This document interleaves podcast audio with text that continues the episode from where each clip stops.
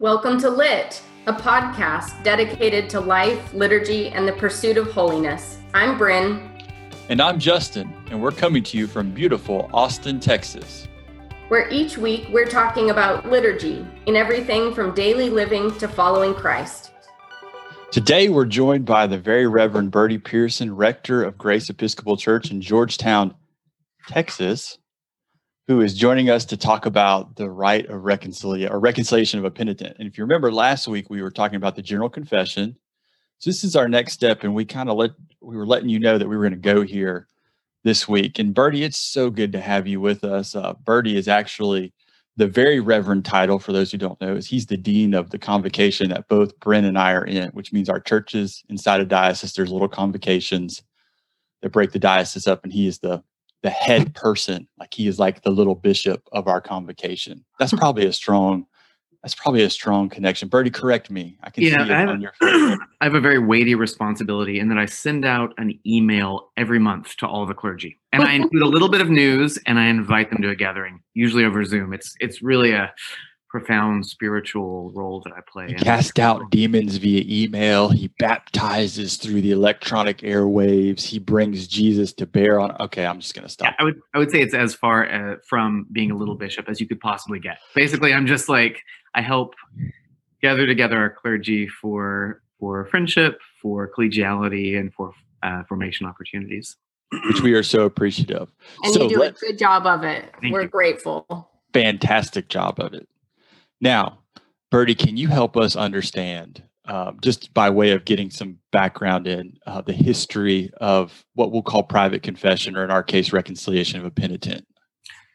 Sure. I mean, I think to talk about that in a way, you have to ask why why we confess at all. So, um, Saint Isaac of Nineveh says that this life is given to us for repentance. And if what he means by that is this life is given to us to feel crappy, to feel to kind of beat ourselves up and be racked with guilt all the time, that's a very depressing understanding of what this life is about. But that's not what he means at all. So I have a little bit of a Bible trivia quiz for the two of you. In Genesis, why does God cast Adam and Eve out of the garden after they fall? Bryn? Because of their disobedience. That's certainly the reason, the kind of original reason why. But he says, oh, there's something in the garden they shouldn't have. Get them out of here. Put an angel with a flaming sword at the door. What's that thing that they shouldn't have after they're cast out of the garden? Life. Yes. Yeah.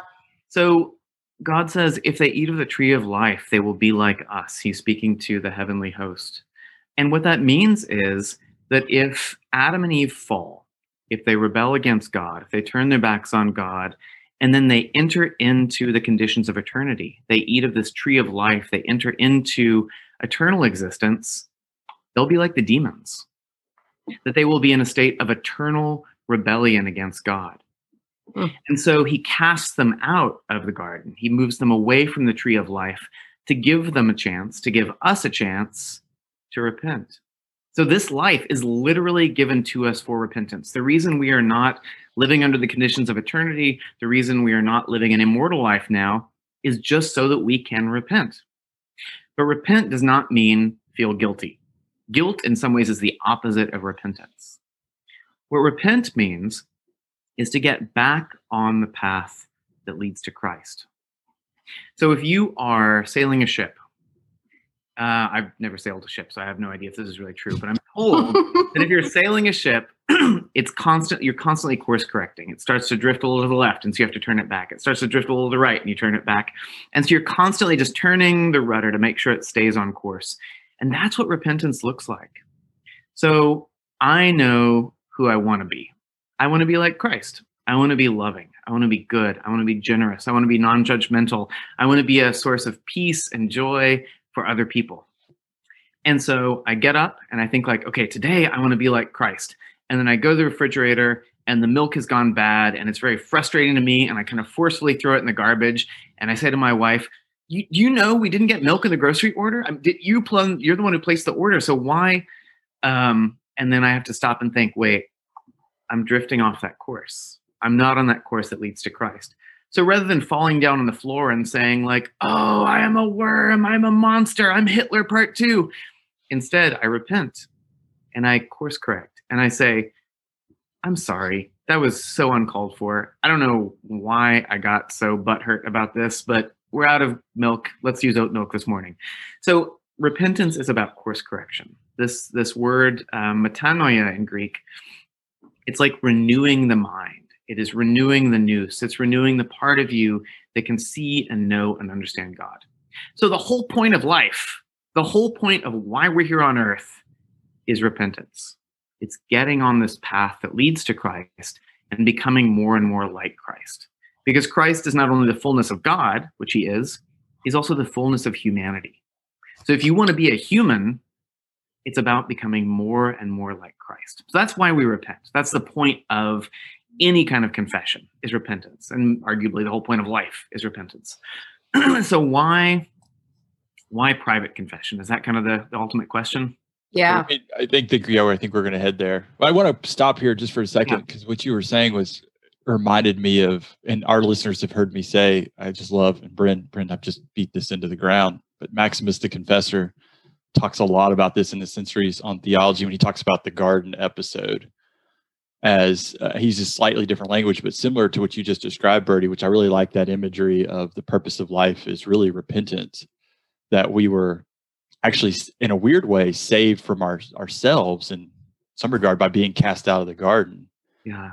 I mean, it's an interesting uh, spin, but that's kind of similar to what Maximus talks about when he says that Adam and Eve contemplated things before they were ready to fully receive the the benefit of them. So that contemplation had to happen elsewhere. It couldn't happen in the garden anymore. And then that's why we are constantly working on cultivating the divine energies, as Maximus would say. And that's that repentance for him and that course correction. As someone who grew up on the coast, I get it. That's perfect. Move the rudder, you move the sails, you know, and a sailboat's constantly, rarely goes in a straight line um, because there's a lot of things that can blow you all sorts of different directions. But one of the things that's important in Maximus's mind is that we're we have choices to live towards God or live away from God. And it's kind of, he uses the light darkness metaphor you get from the Gospel of John. Of course, for Maximus, the Gospel of John was probably the gold standard, uh, the most quoted text that he quotes. Uh, but he talks about when you're living towards God, that's light. And when you're living away, it's darkness. But if you can imagine, which is hard for us to do because there's light behind my back, I'll see, I'll see it in front of me. But when we make those choices that like the milk carton, we we live into that possibly could potentially live into that darkness but god's right there. We just have to turn we just have to repent we have to turn back cultivate those divine energies to reflect god uh, for ourselves and then for each other. Uh, so i really really found that imagery very powerful. Um, so why private confession? Why private confession that's also a mercy. So being cast away from the tree of life is a mercy. So this life given to us for repentance is a gift from God for our salvation. And private confession is also a mercy. So in the early church, um, if you were somebody who went to church, if you were a churchgoer, it's because you were willing to die for your relationship with Christ. So from basically three years after the resurrection of Christ, the crucifixion and resurrection, we have the first martyrdom who is who's the first martyr of the church? Another quiz. Stephen. Saint yeah, Saint Stephen. That's right. So Saint Stephen, in probably about 36 AD, is martyred, and from then on, you get this like cascade of martyrdoms. So in 64, you have this first big kind of mass governmental martyrdom in the city of Rome, in which Peter and Paul are are, are martyred. then you get all these local persecutions up until the middle of the third century in the third century, you get the first empire wide persecution. Then in the late third century, you get the second empire wide persecution under Decius and Diocletian. So you have a whole bunch of Christians being killed. So it means that if you're somebody who goes to church, it's because you are ready when you hear the on the door and they say, Who is it? And they say, Roman soldiers. You let them in, and you know they're going to drag you off to the Colosseum to be eaten by bears or to be crucified or whatever it is. And you're cool with that so you're willing to give up basically everything to be a Christian. And it's not just that you have this kind of macho streak and you're like, yeah, they can kill me. I don't even care. You're also willing to be martyred internally. So you are willing to be martyred in your greed. You're willing to be martyred in your judgments of others. You're willing to be martyred in your Im- un- impatience and your unkindness. In all these things, you're willing to have all those things crucified within you and to live for Christ, to really be dead to the old Adam and to embrace the new Adam, to be part of the new Adam, to be part of the body of Christ. So that's all to say that Christians before about 313 AD were really hardcore. To be a Christian was no joke. It was super duper intense.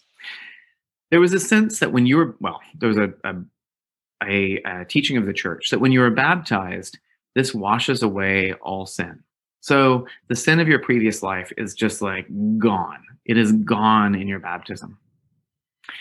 In the early church, initially, there was the sense that like you were baptized, and then after that, you don't commit any more big sins. Obviously, all of us are sinners. All of us are broken. All of us are miserable failures all the time, but most of us aren't murderers. So if you're going to do any murdering, definitely do it before your baptism rather than after.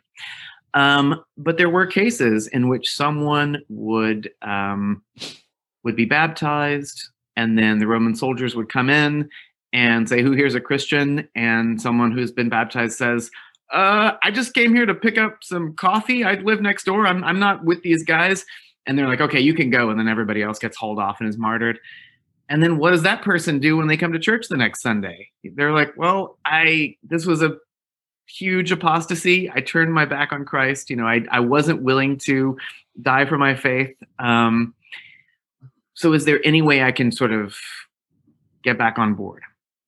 So, the church comes up with this process for apostasy, for murder, for adultery, for all sorts of big sins, in which at the announcements, the priest gets up and says, like, you know, join us for coffee hour, and our Lenten book club is beginning, and don't forget to listen to my podcast. Do we have any other announcements? And Justin gets up and says, I'm an adulterer. I, I was on a business trip and I uh, met this lady. Uh, you know, we really got along. We had a connection. We're both into Dungeons and Dragons, and we ended up having an affair.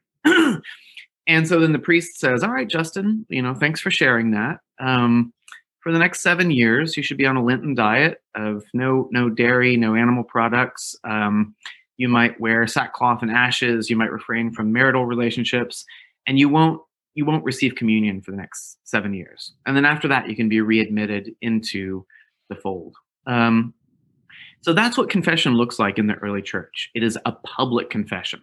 It's not we're all kneeling and we're all kind of whispering our sins together. You actually stand up and you say to the whole congregation, This is what I did.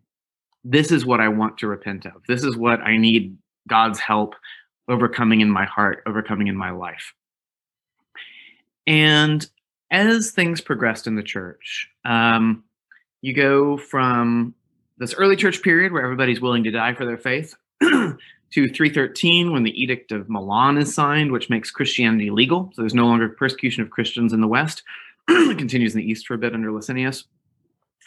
So at that point, the church becomes not just this hardcore group of spiritual athletes, but kind of everybody folks like me can start coming to church. Like really mediocre christians start coming to church start participating in the liturgy.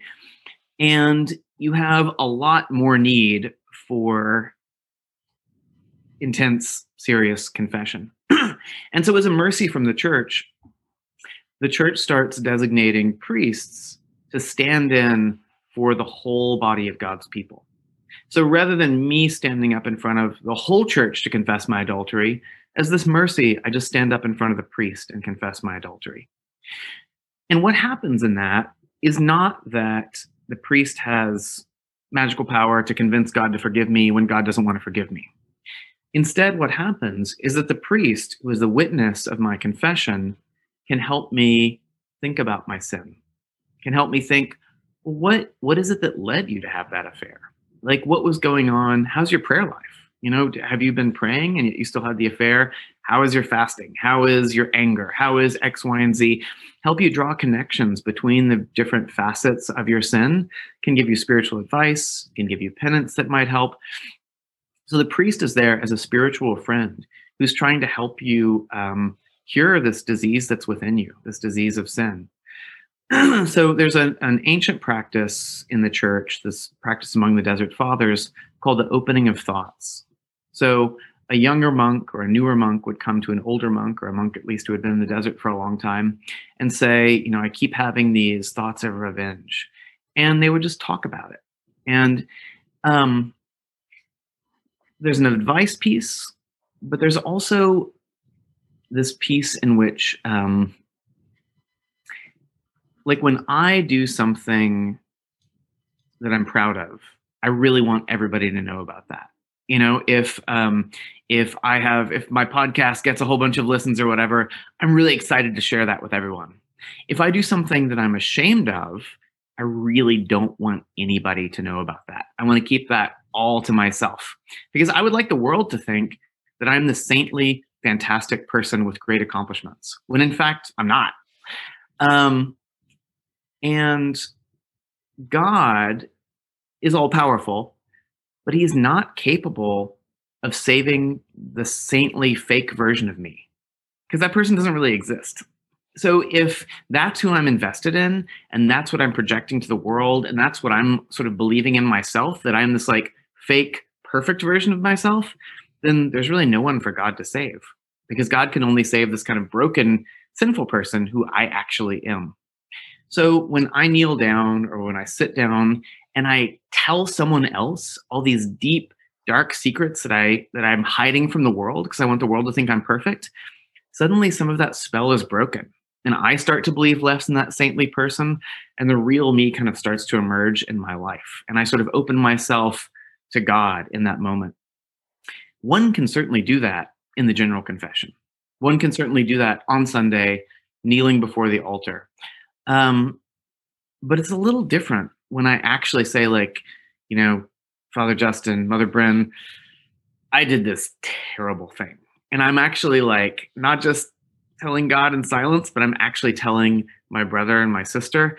That's a really intense, terrifying thing to do. And that knocks my ego down a whole bunch of pegs, which is a really good thing. So that's that's some of the history and that's some of the reason behind actually making a confession one on one to a priest. I I love all of that i think that just really like brings the whole um, practice of it to life in an important way that it's not just this kind of like static thing that we're supposed to do to check a box um, but that there's real transformation that we hope for. Um, you know there were a couple of things that you said that i think are are worth really just amplifying. Um, the first thing being just the idea that um, that we have something that we're striving for, that we're striving for um, being like Christ, and that we then are confessing not just like the ways that we fall short, because we're going to fall short, but that we confess the ways that we deny Christ um, in our actions um, and in our thoughts and in our inaction. Um, I think that um, that helps me think about, you know, what are the things that that I should be confessing. Um, but I also, you know, I the last thing that you were talking about about God can't save the fake me, God can only save the real me, just seems like such an important thing to to emphasize because you know we and and we sort of talk about our you know finding our authentic self and being you know being more authentic. But even that has turned into a bit of a show. Um you know i think we all see on on facebook or on instagram you know people's sort of perfect posts about um about their messy lives as though you know like um if they if they tell everybody that that they know that they're not perfect that that's the that that's the real person. Um, but even that becomes like the the thing that you're staging for the for the sake of other people. Um, and i think in my own experience um, that has been kind of a, a fraught endeavor at times where then i end up not even knowing who the real me is and asking who is who am I? Um, you know, so when I think about confession as being something that um, that helps me find the real me, um, with the help of somebody else that you know that then i can i can live a better life um and so you know if if life is given for repentance and that's not given for us to be guilty um, and to feel bad about ourselves but rather to find our authentic self and to live the most true and genuine life of of seeking to you know grow into the full stature of christ um, then that's a beautiful thing. That's not a that's not a you know dark and gloomy and and painful thing. Um, but that's a beautiful thing to aspire to. Yeah john john climacus talks about how when we repent we do so looking towards god. We looking we're looking towards god in hope. We're looking towards his mercy. We're not looking down at our sin and how awful we are. Instead we're looking up in hope towards him. And i think that's really important to remember. It's not about guilt. It's about really rejoicing in the gift of god's mercy and love and his power to transform us. Because if if you don't actually want to change that's not repentance. You know when justin has his affair on his business trip and then comes back and tells the priest and he's like and uh, you know i just downloaded tinder. It's great. There are all these like potential affairs i could be having.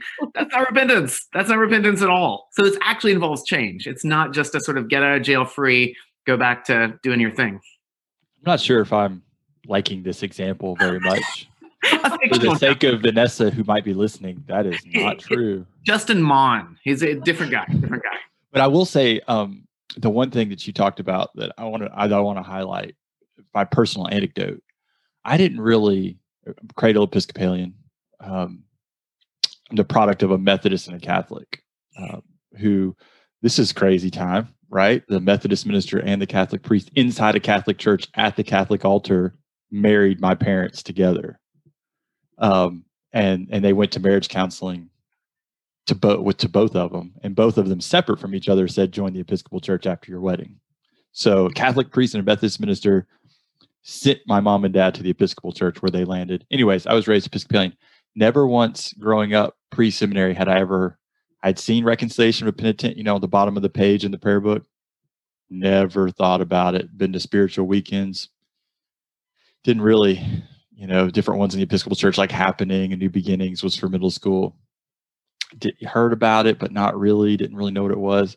It wasn't until seminary um, that I studied it, and then I realized for a couple of years there, I had really been dealing with some anger and some resentment, um, coveting different things. It was what I would I would say it was jealousy, but we'll use the fancy word of coveting.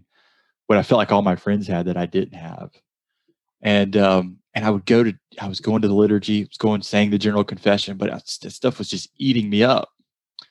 And I remember I, I talked to my spiritual director, who happened to be the director of the program at Emory, and uh, yeah, he said, I think it's probably due for a confession. I said, you know, probably due for confession. If if you're not feeling that kind of, you're just kind of stuck in this place. And I found a Lutheran pastor with his help, uh, who up until recently was my confessor. And as priest, it's one of those things that I'm not sure in the in the diocese of Georgia, it was required that we had a confessor. And it was actually somebody we turned in the name of the person who was our confessor. They didn't, of course, invade our privacy. They just wanted to know we were going on a regular basis uh, to see somebody. Anyways, when I first met him, I was kind of nervous. It's kind of like, I really want to share all this kind of stuff. And we just got to talking and we entered into the rite. He used the, uh, even though he's a Lutheran pastor, he used the Episcopal prayer book. He used the Form 1. And we got to that part. It's on the bottom page 447 for those who have their prayer book, where it says, Here the priest may offer counsel, direction, and comfort. And I'll never forget that. In that moment, after I kind of poured my heart out, he just started talking me through as like he was my best friend, just a spiritual friend. So here, wait, wait, wait, let's look at different things. To your point, Bertie, about the priest coming alongside. I didn't get the sense he was there casting judgment down on me. I didn't get the sense that he was saying, "Oh, you're really you want to get ordained? Good luck." Like none of that. Like the biggest, the, the most powerful thing he said to me. So you're human let's talk about that. Let's talk about transformation. Let's talk about repentance. Let's talk about amending your life. And how can I help you with that? And we spent a good, we spent the bulk of our time. I think it was probably a better part of a half hour just talking through all these different things I had been carrying for years. And it was so powerful. And now, after that, and since I've studied the desert a lot and I live a lot of my spirituality out of the contemplative tradition of the early church, it makes sense to me because that's what those guys were talking about. Like part of what we do is we do it in, I'll call it spiritual friendship and in, in kinship with one another. We support one another in helping amend life, um, especially in the uh, priest to confessee, if that's a fair word, uh, role, right? The the one who's coming seeking repentance. So, as a priest now, anybody who comes to me looking for a confession or to participate in the reconciliation of a penitent, I take it very seriously, very seriously, because I'll never forget that day where I have never felt such a relief. I didn't feel like my life was perfect, didn't feel like everything I'd done was right, but I knew God loved me and I knew that there was transformation that was happening in my life and that this confessor, my confessor, was helping me and walking with me, which I think is so, so important because I don't think had I had that, I don't know what would have happened. I guess I would have continued to carry all that stuff and it would have just gotten harder to keep contained. And to your point, Bryn, I, I see people do that all the time. They kind of put up this perfect facade, but you see the cracks, you see everything break. And then you see the guilt and the judgment. I think that's an out. I sometimes think the over judging behavior that we tend to fall into is exactly what Jesus was talking about. It's so much easier to point out a speck in somebody else's eye and not deal with the dang plank coming out of your own eye. Mm-hmm. So we we deflect. You know, we deflect out and say, "Well, they're worse than me," instead of, you know, we're all making mistakes. Let's let's let's figure this out. You know, there might be more people having adultery than just Justin Mon. you know, like there's there's other people out there, um, and and and we need to work. You know, we we've got to we've got to do the work, but we, we've got to start. This is where the desert, I think, too, is really important. I mean, a lot of for the desert starts with yourself before you can truly be impactful to somebody else. You've got to be willing to kind of expose yourself, the good, the bad, and the ugly, and then realize that even in that moment, God is right there with you and that's why I love the image of hope that you shared with us, Bertie. I think that's so important for people to hold on to. We don't stare at our sin and go, I'm just an evil person. God, there's no way God will love me. No, that's exactly why God loves you. I mean, that's exactly where God meets you is you're looking at it and saying, I don't want to do this anymore. This isn't me. This isn't all of me. There's so much more I'm called to do. Mm-hmm. And I think that's that's that's a really important piece that we have to hold on to. I think it can be really, um, it can be a powerful experience to to share that with somebody else who is going to guarantee, you know, give you this assurance of your forgiveness. You know that you don't have to be alone in your sin either. You know, um, one, I'm glad that we don't have to get up and state our confession in front of the whole church because that would be very difficult. Um, so there are there's a growing list of reasons that I would have been a very bad Christian in the early church. Um, not sure I would have been able to do that. Um, also, I probably would have been the person that would have been like, I was just here to get a cup of coffee, and I actually live next door. So a um, couple of reasons that I am glad to be a more modern Christian now. Um, but it it it just can be um, it can be a really kind of therapeutic or cathartic experience to to share that with somebody else and then leave with the weight of that burden gone um, which doesn't happen when I say the general confession. I don't have that, you know, sense of relief. I I I still have that, you know, feeling of looking for, um, you know, looking for the things that I am supposed to confess. But it it can be a real, um, it can be a real relief to to make your confession to another person. Um, and I think it's worth stating because we're all priests here talking about this that when somebody makes a confession to us, we don't tell anybody. Um, that it really is absolutely um, a 100% um, between you know you and the priest and i think that um, I was, you know, frankly, I was nervous about that before I made my first confession, and I I put off making a confession for a really long time because I just, you know, I thought like, well, what is this person going to think of me? Um, I want it to be somebody who doesn't know me, or you know, um, because they'll they'll surely hate me afterwards, or or whatever. You know, think I'm just a really um, big slob and you know not not worthy at all. Um, and so I put it off for a long time. But you know, I would I would want our listeners out there to know um, that they really can trust the the priest that they decide to make their confession to, um, and that that um, you know we we basically could be stripped of our orders if we divulged the content of somebody's confession, um, and I don't believe any of us would do that. I think it's also important to say that confession is a sacrament, and so in confession, we have this transformative experience of the grace of God. I mean, God is actually doing something to us in the sacrament of confession. So there's this, this sort of um, counsel of the priest, which is helpful. There is this just divulging all the stuff that I've been holding on to for so long, which is helpful. But there's also the work of the Holy Spirit in the sacrament of confession. And that takes place in the penitent, but that also takes place in the priest to whom they're confessing. And so I know for me, like after I hear a confession, I don't see someone and be like, "Oh, there's Becky, you know, the thief. Becky, the uh, she's always stealing stuff." Like I don't even remember what people confessed. And if something does kind of well up in my mind, then I actively remember, "Oh no, that's that's not for me. That was given to God." So I don't in no way do I hang on to what people confess. One of my favorite parts of the Episcopal rite, and I'm not very familiar with with the rites of other traditions, but in our rite, and perhaps in others, we finish by saying, God has put away your sin. Go in peace and pray for me, a sinner. And there's this acknowledgement that I am not anyone's judge, I'm not anyone's superior. I am just there as a servant of Christ. I'm just there as a witness. I'm there to listen. I'm there to advise. And I'm there to bid the absolution. And so for me, in no way is it ever about judging anybody because if i'm if i'm there to judge people like i shouldn't be hearing confessions. Like i, I shouldn't be a priest.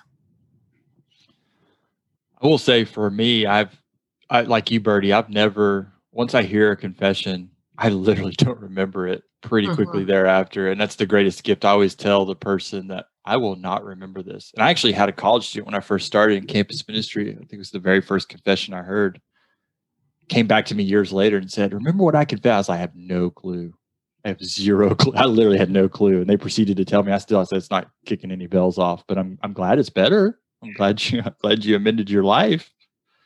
Um I just I, that's the, one of the greatest gifts. Um and I always like to say that to folks because to everybody's point thus far on this on this show right now on this episode, none of us hold on to it. We don't hold it over you. We don't, you know, we don't see you in church and go, hmm, better hide the silver. I also yeah. have to say, really early on in my priesthood, someone confessed to me something about an ongoing situation where there was real bad stuff happening, and it was illegal stuff, and it was X, Y, and Z. And so I went to my bishop and I was like, I can't tell you what I heard in confession, but it was really bad. And if I did say something, I know that I could stop it, but I feel like I can't break the seal of confessional. And he was like, Of course you can't break the seal of the confessional. What are you talking about? Like no yeah don't tell me any of this. Because i mean that's that's how solemn it is. Mm-hmm. there is there is no revealing. So you can say i just killed my uncle his body's in the trunk of my car you know i'm feeling kind of bad about it. And i would certainly advise you to go turn yourself into the police but um i can't call 911 that's not what the confessor does. Mm-hmm. yeah. So i think as we kind of as we kind of transition down here on this, it, I'm thankful you're here, Bertie. And I think the last thing I want to really want to to talk about um, is so what are some of the things to help to help listeners understand who may have been like me years ago? What are some of the things that should make me want to seek out a priest for a private confession or to participate in the reconciliation of a penitent? What are some of those things that you know, I know we've we've used the example of adultery, we use the example of theft. But what what would be the what what how do we help people understand what might be the trigger? If we if there's a way we can kind of advise and help people say, you know, maybe maybe come talk to a priest, come talk to one of us. A great starting point is the Ten Commandments. So, um, you know, do you put God above everything else in your life? Like, do you are you constantly focused on honoring God? Is your prayer life first? Is your giving on behalf of God first? Or is following God your primary concern? And if not, what are the ways in which you have fallen down on that job? Um, that's that's a great place to start. Do you keep the Sabbath holy? Do you ever miss church? Are you distracted in church? Are you working on Sundays and and are you doing all sorts of things that that are are um, keeping you from spending your Sunday in a profitable way? That's a great place to start. Do you honor your father and mother? Do you honor them with your words, with your deeds? Do you do you live a life that brings your father and mother honor? Do you take the Lord's name in vain? Do you do you swear falsely? Do you misuse the name of God? But also, have you taken on the name of the Lord as a Christian? Have you taken on the name of Christ in vain? Have you said, "Yes, I'm a Christian," and then lived as though you're not one? There, I mean, I think the Ten Commandments are a wonderful place to start. Then you get into the illegal ones like theft and murder that everybody knows are wrong. But the majority of the Ten Commandments are not things that are felony offenses. You know, coveting is sort of the basis of free market capitalism, and yet from our perspective, that is one of the commandments. You know, if you spend your time obsessing over the best refrigerator for your kitchen remodel, you're coveting. You are stuck in this sin that is turning your refrigerator into an idol. And God is the center of the universe. God is the changer of life. God is the source of happiness and peace, not refrigerators. So, I mean, I think that if you go through the list of the 10 commandments and you find anything there that you need to confess, email your priest, call your priest, set up an appointment. Um, I think everybody should go to confession, not because God won't forgive you if you don't, not because you shouldn't receive the Eucharist if you don't, but because it's this gift given to us by the church. You know, when can you just open your heart to somebody and say, like, you know, I've been struggling with pornography for so long and I have to hide this from my family and I'm so ashamed about it. I've been struggling with stealing for so long and I have to hide this from my accountant and I'm so ashamed of it, whatever it is. Like, how could, where else do you get the opportunity to just do that and have this gift of a response that is love and friendship and aid and the grace of the Holy Spirit? I mean, it's amazing. Why not? Mm-hmm. I don't disagree. I don't disagree. And in terms of our spiritual journey, I think that, again, that spiritual kinship that you get and that relationship with your confessor can help you some of the things we talked about on a couple of episodes ago related to Ash Wednesday, in particular our Lenten journey, uh, it, when you participate in that conversation with a priest, they're going to hopefully help you. Uh, three of us will, for sure, will help you look at your prayer, your fasting. Where's your focus? How can we help you kind of reorient your life um, again from that place of friendship, spiritual friendship, and and mentorship and advice? And knowing that you know here's the here's a great thing that Bryn and I've said many episodes ago and, and a couple times. We're human too. We're not like something else. We're not like su- spiritual superheroes that are just sinless. Like we've probably been in your shoes before. We've probably had similar thoughts. We've probably coveted a refrigerator before. We've probably you know we've we've had all these kind of feelings. So I think it's also important to remember that you're sitting with another human being who is called to a particular function but that calling doesn't make us something else other than human if that makes sense. I think that's really important distinction um, when you're sitting with us that we're here, we really are there to try to help you and and i you said this earlier Bertie maybe not quite this way but every confession i've been a part of has been very powerful and spiritually enlightening to me as well you know the growth that i receive when somebody opens themselves up uh, dare I use Maximus again, but I think I find God in new ways in those very vulnerable, open conversations as we're working towards amendment of life. Um, I've had my own transformational experiences because again, it's a conversation. Um, there's there's a, there's two people in that conversation. See, I just killed I just killed it right there. I just just dropped it. Just dropped the mic. Yep, there's just nothing left to be said. Well, I think as we as we as we wind uh, down here, we want to say that our next episode we're going to be talking about what is sin. Um, that we have, you know, um, here we're in the season of Lent. It's a it's a season of of um, a penitential season. Um, we talked about the general confession and now the uh, reconciliation of a penitent. So we're going to get into conversation about what is sin um, and and get to talk about that a little bit more. But before we wind up, Bertie, um, you have a podcast of your own that you um, do regularly. Will you tell us and our listeners about that before we uh, before we finish? I'd be happy to. Yeah, I have a podcast called The History of Christianity, and it's really kind of a it's sort of the theology of the early church, the theology of early Christians, kind of set in the context of that history. So it's it's meant to be. It's not kind of dry, boring history with a bunch of dates. It's really meant to be accessible and something that you can bring into your own prayer life, into your own spirituality, and also just understand why it is and how it is we believe the things we believe. What does it mean to believe in the Trinity? What does it mean to believe in salvation? What did the early church say about all these things? So, the history of Christianity is on iTunes and Spotify, et cetera, et cetera. So, check it out. We will put a link to it in our show notes. And the last thing I like to do with our guest is the rapid fire question round. Uh oh. So, Bertie, when were you ordained?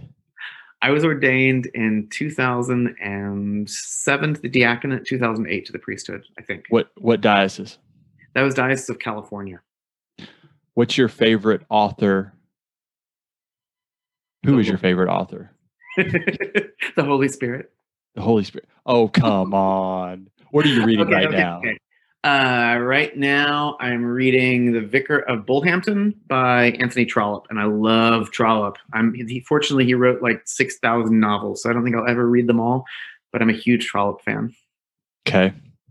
What is your favorite liturgy to preside and or celebrate? Hmm. You know, I love Sunday morning Eucharist. We have an eleven o'clock right to traditional music. That's kind of my jam. And what is one or what is a statement you would say about if you could motivate all Christians today, what would you tell them to do for the sake of the future church? Repent, for the kingdom of God is at hand. I figured you were going to say that. Well, thank you, Bertie. Thank you, thank you, thank you for Yeah, being with thank you, us Bertie. today. Uh, we'll link your podcast, A History of Christianity, uh, in, in our show notes. So, listeners, please tune into Bertie's podcast. I'm sure we will see Bertie again here, or hear Bertie again here, not see him, but hear him again here on Lit, uh, as he is a dear friend of ours. So, thank you, Bertie, for your time. And next week, folks, we're going to dive into sin. So, join us as we continue kind of this arc that we're on as we dive more into these topics during the season of Lent. Thank you for having me and enjoy diving into sin. All righty. Take care, everybody. Until next time. Lit is a production of the Reverend Bryn Bond and Justin Young, Episcopal priests in Austin, Texas. Music is provided by Alitu. We encourage you and invite you to send your questions to us via the emails you'll find in the show notes below. We will ask uh, answer them on air at a future date, and we so appreciate your listenership.